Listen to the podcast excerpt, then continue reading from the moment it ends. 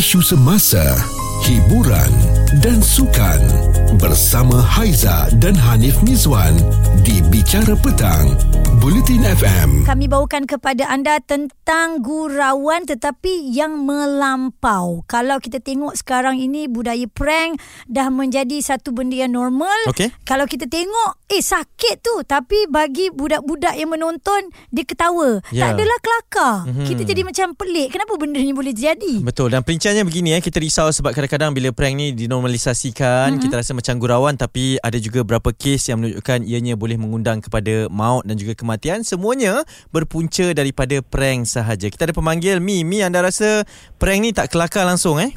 Memang bagi saya tak kelakar sebab, Tapi nak cakap Kita tak pernah prank kawan-kawan kita hou- Housemate kita, roommate kita tu Bohong lah kan Okey. Tapi Bila umur makin lama makin banyak ni Bila saya tengok kan tak benda tu tak kelakar pun Bila macam Especially macam kita nak duduk Baik kursi Mhm. uh, Tak pun Tiba-tiba kita tengah berdiri Tengah berdiri beratur panjang Kadang-kadang orang Pergi apa uh, Nijek kita tang belakang Macam dia saja Apa uh, Kena apa Knock kita punya uh, Lutut tang belakang pun hmm. Tadi macam Kau rasa kelakar Tapi saya macam Eh tak kelakar tu Jangan hmm. dah tua kot Betul. Benda Ada batasnya kan? Ah, dia batas. Tapi macam um, kadang-kadang tengok benda tu over over the top pun je juga. Macam especially time birthday lah kan. Balik Ha. apa balik tepung lah macam telur lah. Itu uh, satu yang separuh tu yang bila member tengah nak tiup lilin tu bam dia kita Ah. Oh dia tolakkan muka dekat kek tu lah. Ah, dia kata macam saya ni jenis orang yang appreciate makanan. So hmm. macam tu Hmm. tengok macam apa point kau buat macam tu tak membalik je rasa. Hmm. Satu kita tak bersedia, kita risau ada banyak perkara yang berlaku kan Mi kan? Mm-mm. Betul. Ah, Kedua sebab- uh, melampaui batas tu di ta- di waktu orang tengah betul-betul mungkin menghayati sesuatu perkara kan. Ialah macam Ah, betul. awak kata beratur nak beli makan ni. Aku dah lama beratur ni tiba-tiba datang orang nak bergurau dia pergi apa tolak lutut kita kan kita automatik akan jatuh kan. Mm. Ah jadi sebagai orang yang mungkinlah dah biasa bergurau dengan kawan-kawan waktu sekolah dulu, awak tengok situasi ini membimbangkan ke tidak? To be honest membimbangkan lah Tak cukup kan Dulu kita ada show TV Suka buat prank-prank Macam Lepas tu ah, situ, kat, kat situ ada kamera ah, Ni semua macam ah, Lain orang penerimaan dia lain-lain Betul. so, Macam uh, Apa nama ni Ada orang dia boleh terima Dia boleh terima Ada Mm-mm. orang kalau dia tak terima Boleh buat gaduh kan Mm-mm, Betul tak betul. Mm-mm. Ah, Sebab kalau kita nak salahkan pun ac- Actually upbringing kita Yang siapa yang lahir tahun 90-an ke atas pun Banyak show-show macam tu kan Mm-mm. Ah, cuma Yelah, kedekat TV sekarang dah tak ada. Tapi bila orang jadikan benda tu macam konten dekat TikTok, dekat YouTube, apa semua. For me, is too much lah benda ni. Sebab bi- bila kita tak control betul-betul. So, kita pun tak tahu orang ni macam, let's say lah, macam saya jumpa Hanif main dekat food court kan. Tiba, dia tak tahu Hanif nak prank saya ke apa ke tak ke kan. Tiba Hanif pergi rembat bola macam, eh, Betul.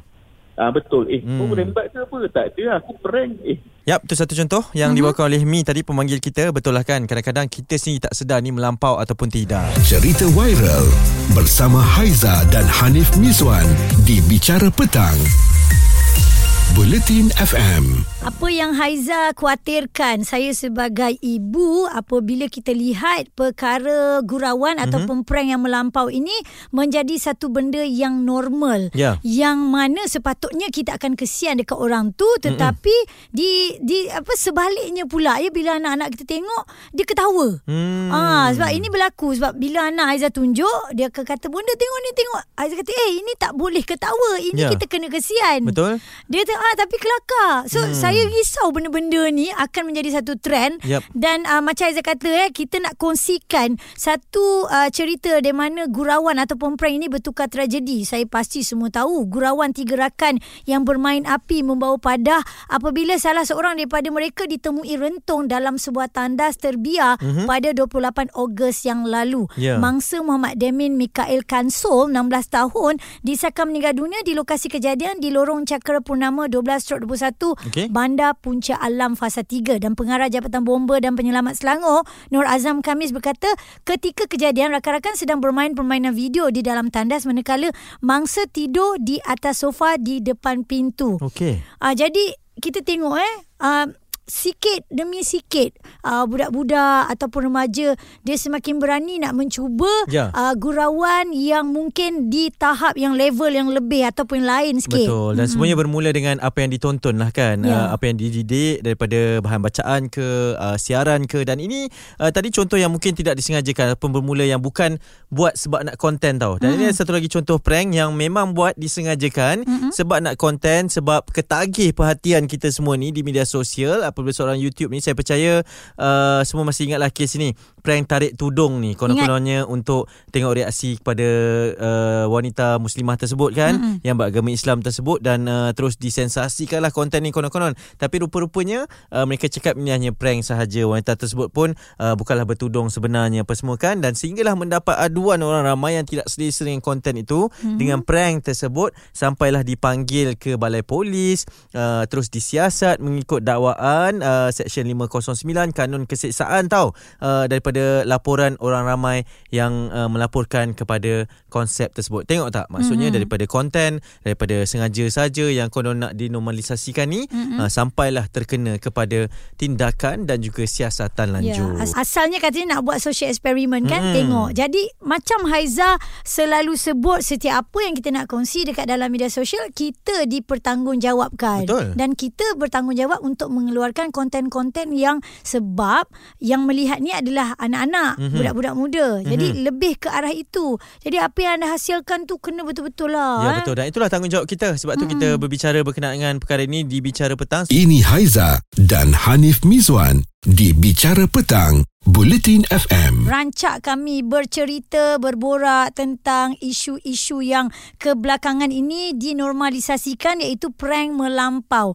Gurauan yang tak kena tempat. Ya. Ya, betul dan kita berikan dari sudut pandangan peribadi kita berdua tadi dan kita bersama dengan Dr. Azu Syahadan seorang pakar motivasi, pembimbing juga kanak-kanak dan keluarga eh beserta dengan masyarakat bersama kita. Doktor melihat kepada prank sebegini uh, tidak patut dinormalisasikan macam mana nak hadapi ni doktor? Okey, sebenarnya memang tak patut sebab dia bakal menukar emosi, tak kisahlah kanak-kanak ataupun uh, individu dewasa. Jadi, cara terbaik sebenarnya adalah dengan memberi kesedaran bahawa prank ataupun gurauan ni adalah sesuatu yang sebenarnya mampu mengganggu kehidupan dan juga mental image seseorang individu yang di-prank. Ah, Hmm. Kita kena ada dulu orang kata knowledge, barulah kita tahu oh benda ni tak bagus rupanya. Hmm, jadi prank ni adakah dia akan tinggalkan kesan trauma yang serius doktor? Ah, betul. Uh, prank yang melampau akan meninggalkan trauma yang menyebabkan emosi seseorang terganggu dan trauma ni adalah a part of thing yang disimpan di bawah minda separuh sedar kita. Maknanya dia akan disimpan